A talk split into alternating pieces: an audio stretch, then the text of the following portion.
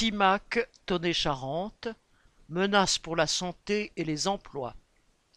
Le 9 novembre, l'entreprise Timac, groupe Roulier, qui produit des engrais à Tonnet-Charente, près de Rochefort, a été assignée au tribunal par quatre associations pour non-respect récurrent de la réglementation environnementale dans ses usines de Tonnet-Charente et Saint-Malo.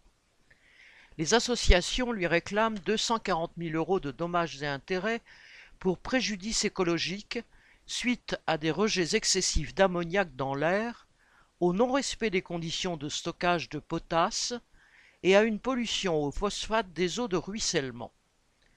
En juillet 2023 déjà, une analyse des eaux rejetées par Timac dans la Charente les révélait très riches en arsenic. Quant au carottage effectué à la demande de l'Agence régionale de santé dans les sols de la Cité Jardin près de l'usine, ils ont montré des taux en zinc, cadmium, mercure et plomb bien plus élevés que la norme. Des métaux lourds ont même été trouvés dans les cheveux des habitants. Mais pour l'avocat de Timac, citation, le préjudice est inexistant et purement fictif. Fin. Timac, qui a réalisé un chiffre d'affaires de 2 milliards en 2019, annonce maintenant un plan de transformation du site qui impactera les effectifs.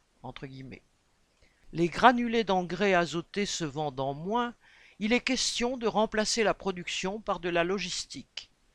Il est inadmissible que ce soit la cinquantaine de travailleurs du site qui en fassent les frais. Si Timac est condamné à payer, c'est aux actionnaires qu'il faudra présenter la note.